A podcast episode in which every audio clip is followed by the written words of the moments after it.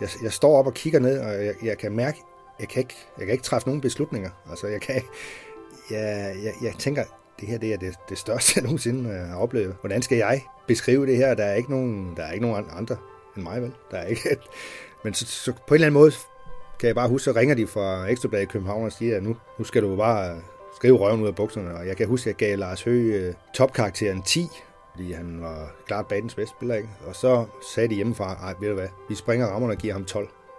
OB havde kun tabt 2-3 på hjemmebane i Odense 14 dage før. Og Real Madrid kom jo med Michael Laudrup og hele banden. Så allerede på det tidspunkt anser man kampen for at være, eller den samlede match for at være overstået. Vi havde ingen forventninger. Så det, som oprindeligt var en, øh, skulle være en hyggeudflugt, det forvandlede sig til øh, en inferno af arbejde den aften. Og, og det, det endte jo bare med at være det, og det er det stadigvæk, det største øh, resultat i dansk klubhold nogensinde har opnået. Jeg hedder Leif Rasmussen og er sportsjournalist på Fyns Stifttidene. Jeg har været sportsjournalist siden 1983 og øh, har været både på Fyns Stifttidene, Fyns Amtsavis og på Ekstrabladet. Og jeg var på Ekstrabladet, da OB slog Real Madrid i 1994. Jeg hedder Niels Abeltrup, jeg er sportsredaktør på Fyns Stifttidene. Det var jeg som også i december 1994, og øh, hvor den her berømte OB-sejr, Miraklet i Madrid, som vi faktisk døbte det her på Stifttidene. Og øh, Miraklet i Madrid dækker jo i på tre år, hvad det her handler om, for det, det var jo et mirakel. Altså det, det, er jo, det er jo sådan noget, der ikke sker en gang ud af, af 100.000 vel. Jamen, kampen på Bernabeu blev spillet øh, den 6. december 1994 kl. 17.15. Jeg var den eneste mand, der var sendt ned for Ekstrabladet, fordi at, vi, at, at vi skulle jo være dernede, men der skulle ikke være to eller tre journalister, som det var kutumen engang at sende til store europæiske kampe, fordi det, det var bare noget, der skulle overstås. Og her på stiftstidene, der havde jeg sørget for, at, at vi var, tog fem mand afsted. Vi glædede os uh, lige så meget til tre-fire dage i Madrid, hvor vi, vi skulle have det lidt hyggeligt. Selve kampen, det var noget, som uh, vi bare skulle have overstået i en fart. Journalister og koner og kærester og spillere, de blev fløj fra Beldringe Lufthavn mod Madrid. Og der var der mange af spillerne, der i ugen op til ligesom var begyndt at tage forskud på, på vinterferien. Ikke? De var begyndt at drikke noget, noget rødvin på og, øh, torsdag aften og sådan noget. Ikke? Altså begyndt at blive, jeg vil ikke sige useriøs, men sådan lidt tænke, at det, nu skal vi lige, skal lige til Madrid og opleve, øh, hvor stort det er at spille på Estadio Bernabeu. OB havde i 89 spillet mod Real Madrid, første gang i Europacup. Der havde, var de blevet mestre i 89 OB. Så møder, møder de Real Madrid, men taber, jeg mener, de taber 6-0 dernede og taber også pænt klart i Odense. Det sagde alt om styrkeforholdet. Men da vi så kommer derned, så kan jeg godt fornemme på cheftræner Kim Brink ved pressemødet på hotellet, som jeg ikke... Og jeg mener, at det var på spillerhotellet. Han får den der ild i øjnene, da, da der er en af os, der spørger om, om det egentlig ikke bare er sådan en udflugt, og man skal bare sørge for at få det bedste resultat og sådan noget. Han siger, at hvis de stiller op sådan og sådan, så, så, kan, vi godt, så kan vi godt vinde med to mål han må ikke komme herned bare for at, at, at få et, et, et godt resultat. Han må komme herned for at vinde. Han må komme herned for at slå Real Madrid ud. Der er ingen tvivl om, at øh, træner Kim Brink havde stor betydning for det hold i, i, i de år her, fordi han var virkelig en, en trænertype, der lagde alt ind på fodbold, og den der passion, han havde for det, ikke? den der dedikation, overførte han til spillerne, i, i hvert fald i de måneder der. Det er jeg ingen tvivl om. OB havde jo dengang øh, var trænet benhårdt og under Kim Brink. Mange mente, at det blev trænet alt for hårdt. Han havde pisket en flok unge mennesker i øh, 2-3-4 år, da de var junior og ynglinge. Så de havde en eller anden øh, ekstra fysik. De løb trænede nærmest tre gange om dagen. De var i god form. De kunne løbe herfra til juleaften, OB. Det kunne de altså virkelig. Det var nogle kæmpe vikinger. Carsten Detlefsen, Michael Schönberg, Torben Sangil, Carsten Hemmingsen. Det var sådan nogen, der kunne løbe. De kunne også spille fodbold. Men de kunne slås helt vildt. Men øh, udover at de så havde talent, så var der ingen tvivl om den der jernvilje. Det allervigtigste er, mm, når du skal dreje sådan nogle kampe over, det er den der selvtillid. Tro på, på, på dig selv. Og så nogle vindertyper. Det er til syvende og sidst dem, der, ja, det er meget banalt, går hele vejen. Altså Lars Høgh var 34 øh, den aften, og øh, havde jo faktisk øh, en stor del af sit fodboldliv måtte øh, slæbe rundt med den byrde, det var at være nummer to efter Peter Schmeichel. Lars Høgh havde været på landsholdet, han havde med til Mexico i 86, havde stået store kampe, men manglede måske lige den sidste anerkendelse, fordi alle vidste, at han var en en, øh, en af de bedste målmænd, øh, dansk fodbold nogensinde har haft. Men han var bare så uheldig at ramme ind i 10 år, hvor Per Schmeichel dukkede op og var verdens bedste målmand i overvis. Men man kan roligt sige, at han, at han fik jo virkelig sin anerkendelse den aften i Madrid.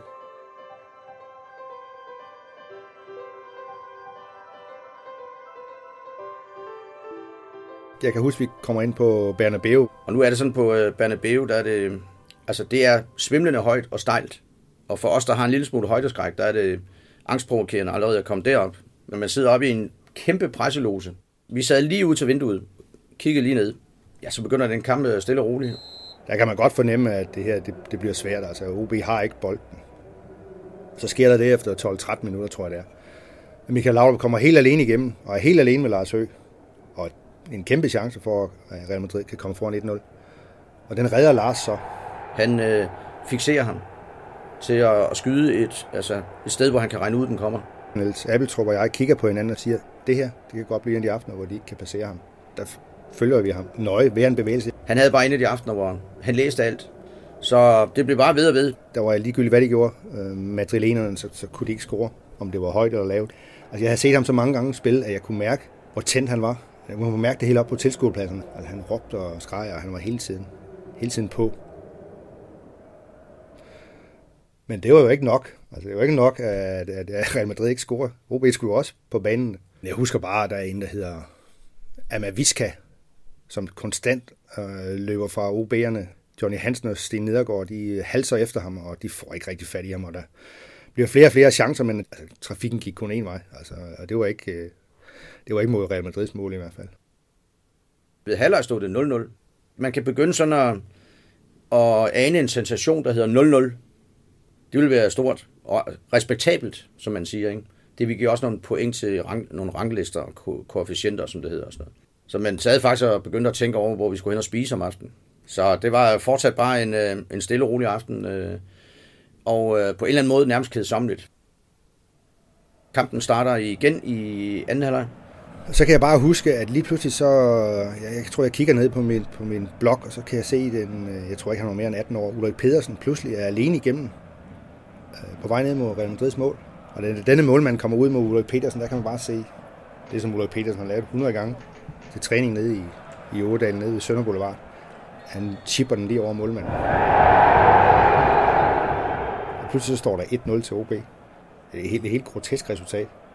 Og vi kigger lidt på hinanden, ja, det er, det er altså alligevel flot, hvis de kan få helt, hvis de kan vinde hernede. Men det er ikke et mål, der har festnet sig så kraftigt i min øh, hukommelse, fordi det var jo stadigvæk altså 1-0. Real Madrid ville bare, ville bare give bolden op. Jeg tror at vi selvfølgelig godt ligger i baghovedet på os, at hvis OB kan score en gang mere, så, så er de videre, men sådan som kampen forløber, er det ikke, helt, det er ikke realistisk, vel? Altså, Real Madrid, de presser og presser. Og... Så jeg kan huske, at jeg begynder at tænke over, hvornår jeg skal gå, for at komme hurtigt ned øh, igennem alle de der trapper, og komme ned og stå foran omklædningsrummene, så jeg kan komme hurtigt hjem. Og så sker der jo det, som øh, trænerne jo havde luret på forhånd, at Madrid, de dækker ikke Morten Bisgaard op i de der minutter, han er inde. De, de lader ham bare stå, fordi de er mere forhippet på at komme op og score til 1-1. Fordi det er jo nærmest en majestætsfornærmelse, at Real Madrid skulle tabe 1-0. Og jeg rejser mig øh, i starten af overtiden. Så får Lars Høgh bolden. Han kan ikke rigtig finde ud af, om han skal sparke den ud, eller hvad han skal. Det vælger han så at gøre, sådan som jeg husker det. Michael Schönberg kommer trumlen op igennem siden. Lige nede på linjen, lige nede foran mig. Og der er sådan skotter jeg ned af. Jeg må heller lige se, hvad der sker her. Så kommer bolden ud til, i venstre side til Michael Schönberg. På en eller anden mærkelig måde får han øh, kæmpet sig igennem, og så lægger, laver han sådan en øh, centring indover. Det vi kalder en spekulativ centring. Han vidste ikke, altså sådan lige inde i ryggen på forsvaret. Og ryger ind mod målet, hvor Jesper Hjort, der er blevet skiftet ind, i virkeligheden laver over 100, over 100 afbrænder. Han rammer slet ikke bolden. Helt fri foran målet. Og lige, man når lige et splitsekund og tænker, nej, det var chancen. Det ender så med bolden på, på, på grund af det kiks der. Den ender så at hele det spanske forsvar, og så ender den over Morten Bisgaard. Og så med sådan en eller anden øh, følt inderside, kan man sige det er. Kontrolleret inderside, der lægger han den over i det fjerneste hjørne. Og han laver øh, helt, helt øh, klinisk, sådan, om var det en træningsøvelse, så sparker han den tilbage i det, der hedder det, det lange målhjørne. Altså, det, det er sådan lidt nørdet, men Han sparker den ind der, hvor målmanden kommer fra. Det vil sige, at målmanden har ingen chance for at tage den.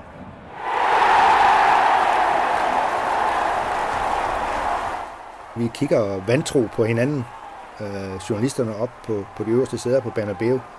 Tænker, at kan der være fløjt for offside eller et eller andet. Men så ser man bare den der jubel af, hos OB spiller i en, en, i en bunke af spillere nede i det ene hjørne, der overfalder Morten Bisgaard, der lige har sparket den ind til 2-0.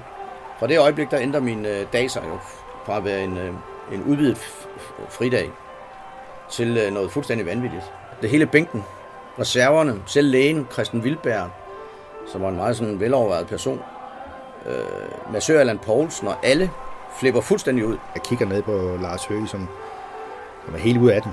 Altså, af glæde, og nogle af spillerne ligger bare nede, for de kan ikke, de kan ikke mere. Altså, de, de er helt færdige. Jeg får vel nærmest et chok. Altså, det er totalt uvirkeligt.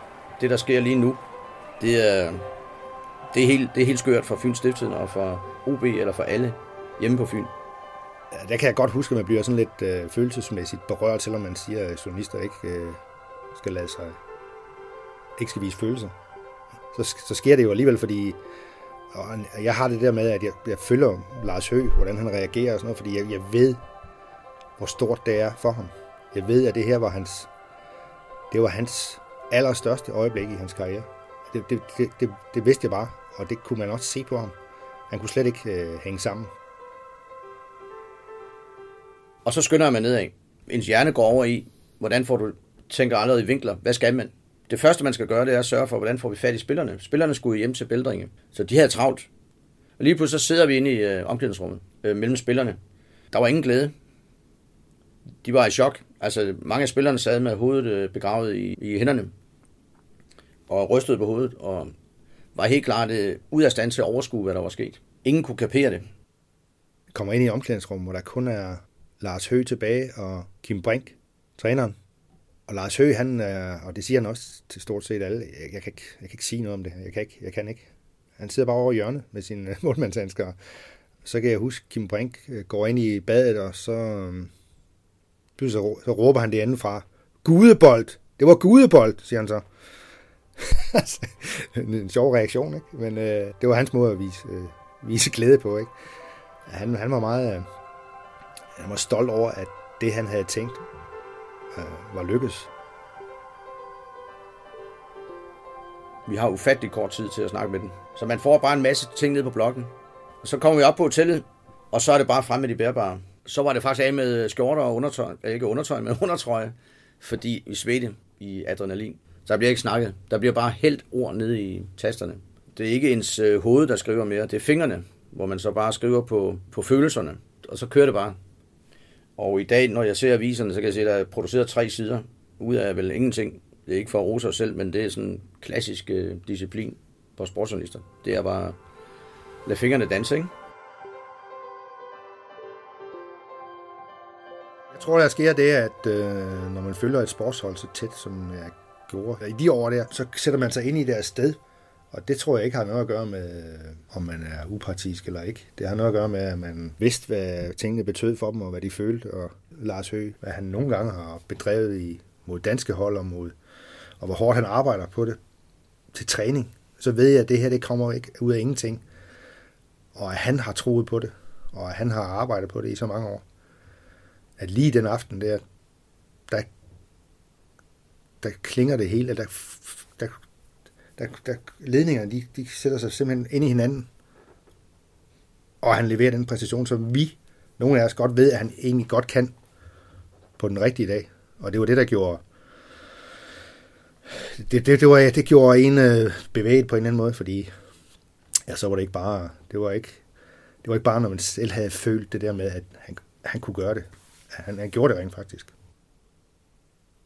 Jeg var lige startet på stiftelsen, så det var noget af en, øh, en kick-off at få. Øh, og det bare os faktisk øh, de følgende år rimelig godt, når jeg ser på, hvad vi havde af ressourcer dengang.